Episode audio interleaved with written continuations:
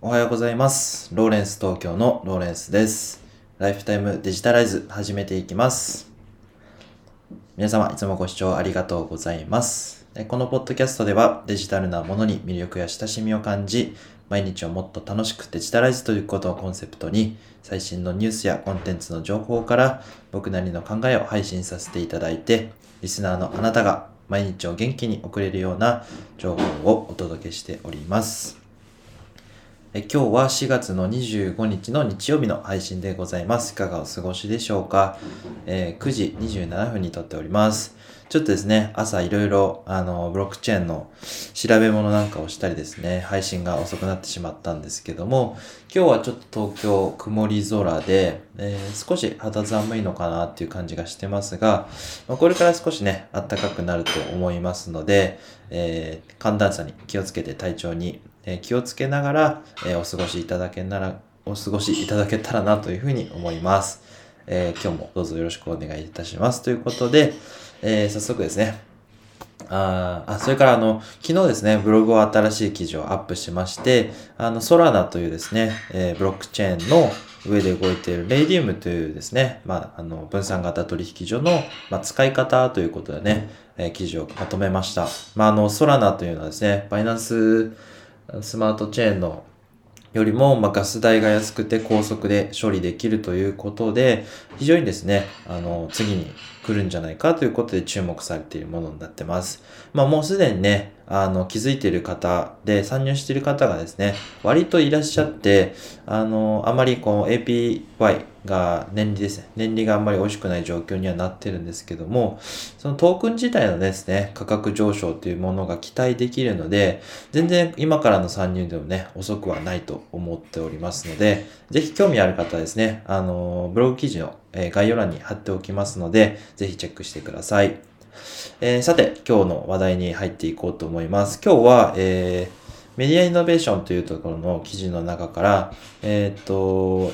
NFT はなぜ世界的に注目されているのかということでインタビュー記事が出てまして、グミというですね、株式会社グミというところの、えー、国光さんという方のインタビューが入ってましたので、えー非常に面白かったので共有したいと思います。で、一番、あの、エッセンスとししてですね、お話ししたいと思ったのが、えっ、と、NFT の面白さっていうのはどんなところにあるのかっていうのを、え3点にまとめて、その NFT の面白さの3つの理由ということでお話をしたいと思います。で、その3つの理由を説明した後に、あの、仮想空間で生活するってどういうことっていうことをちょっと妄想していきたいなというふうに思っていて、あの、僕なりの考え方を配信さ、共有させていただければなというふうに思います。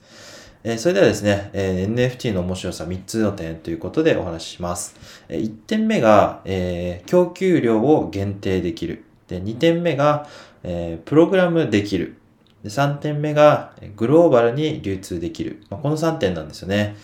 で1点目のその供給量を限定できるってことなんですけど、まあ、あの NFT という技術がですね、まだあのどんなものかっていうのわからない方のために、えー簡単に説明すると、デジタル上で、えーその所有者っていうものが誰なのかっていうのを、えーこう証明できるような技術のことを指します。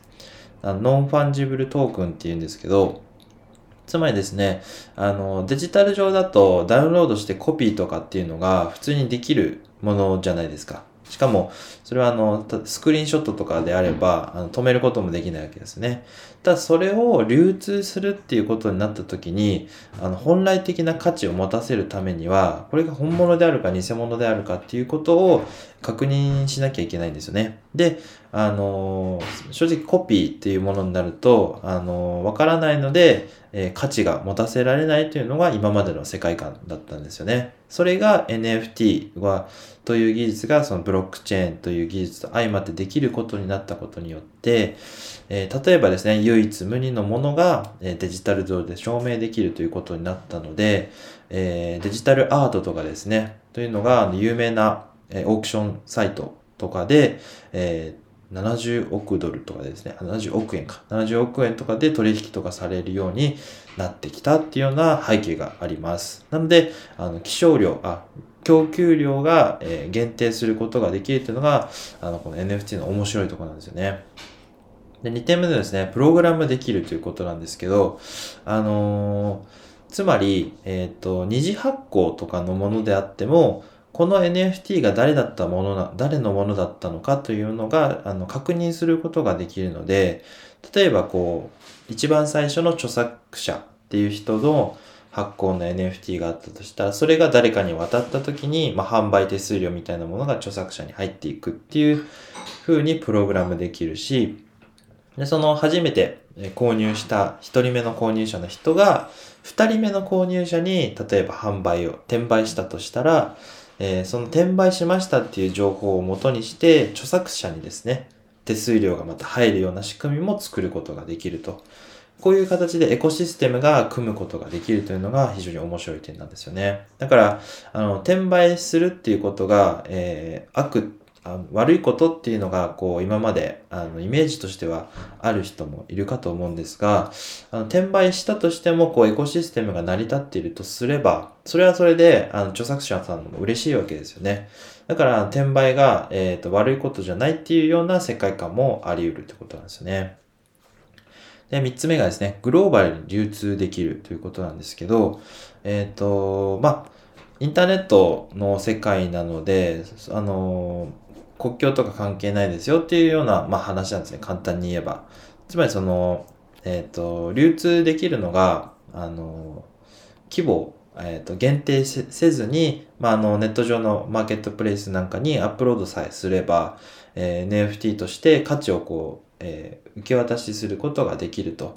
で、なんか本人確認とかできなくても、あの、メールアドレスはですね、アカウントと、えー、こう、ウォレットアプリっていうのの紐付けさえすれば、あの、自分のものですよってことを証明できるような形に、えー、プログラムさ、できる、することができるので、非常にですね、あの、簡単に、えー、世界中とやり取りができるということが、あの、この NFT の面白い点なんですよね。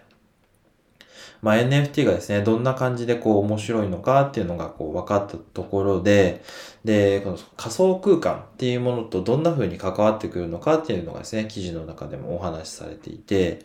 えっ、ー、と、まあ、仮想空間って言われてもちょっとよくわからないと思うんですけど、えっ、ー、と、例えば、あの、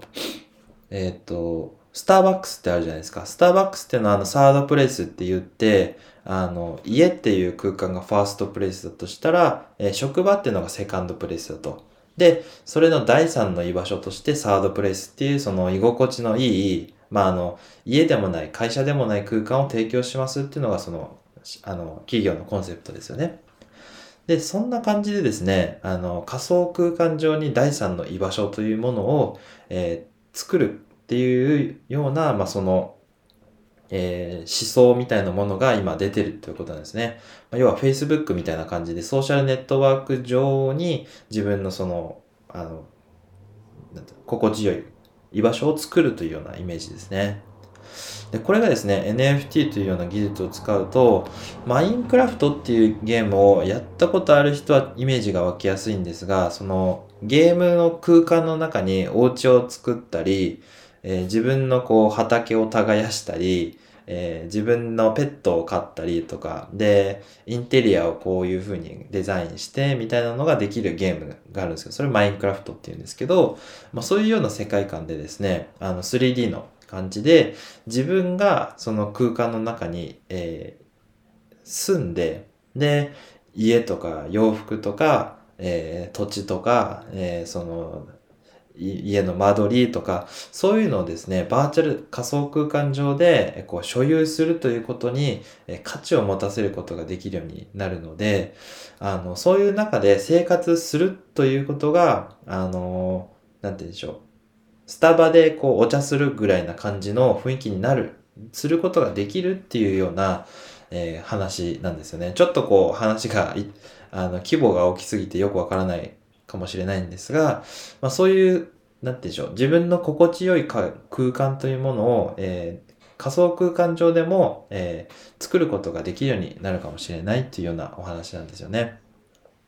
もちろんですね、リアルでこう、あの、スターバックスとかで、えーこう息抜きするっていうのもとてもいいことだと思うんですけど、リアルじゃないところでも、えー例えば、えーリラックスできるような空間を、え自分でこう持っていることができるとすれば、えーまあこう、なんか例えばそのパンデミックの状況で、まあ外出できなかったとしても、いつでもどこでもそういう仮想空間上に自分のリラックスタイムを、えー作ることができるということで、あの、非常にですね、えーその注目されてるというか、この、えー仮想空間で居場所を作るっていうのはメタバースっていうんですけど、そのメタバースっていうものが、えーこう、今、ビジネスとしても、あの、エンターテインメントとしても、えーこう、楽し、注目されているっていうようなお話でございました。まちょっとですね、あの説明が分かりにくい点も多々あったかと思うんですが、あの、ニュース記事をですね、あの無料で読めますので、あの、そちらも概要欄に貼っておきますので、興味のある方はぜひチェックしていただければなというふうに思います。まあ、今日はあの、NFT の面白いところ3点というお話と、えー仮想空間上で、えーこう生活するということがどんな楽しみなのかっていうことを、え考えてみました。えーもしですね、最後まで聞いていただいて、えいいなと思った方、Twitter とかでシェアしていただけると嬉しいです。えーまたコメントいただきましたら、ポッドキャストの中でも紹介させていただきますので、どうぞよろしくお願いいたします。それではまた明日も、えお会いいたしましょう。ライフタイムデジタライズでした。ではまた、バイバイ。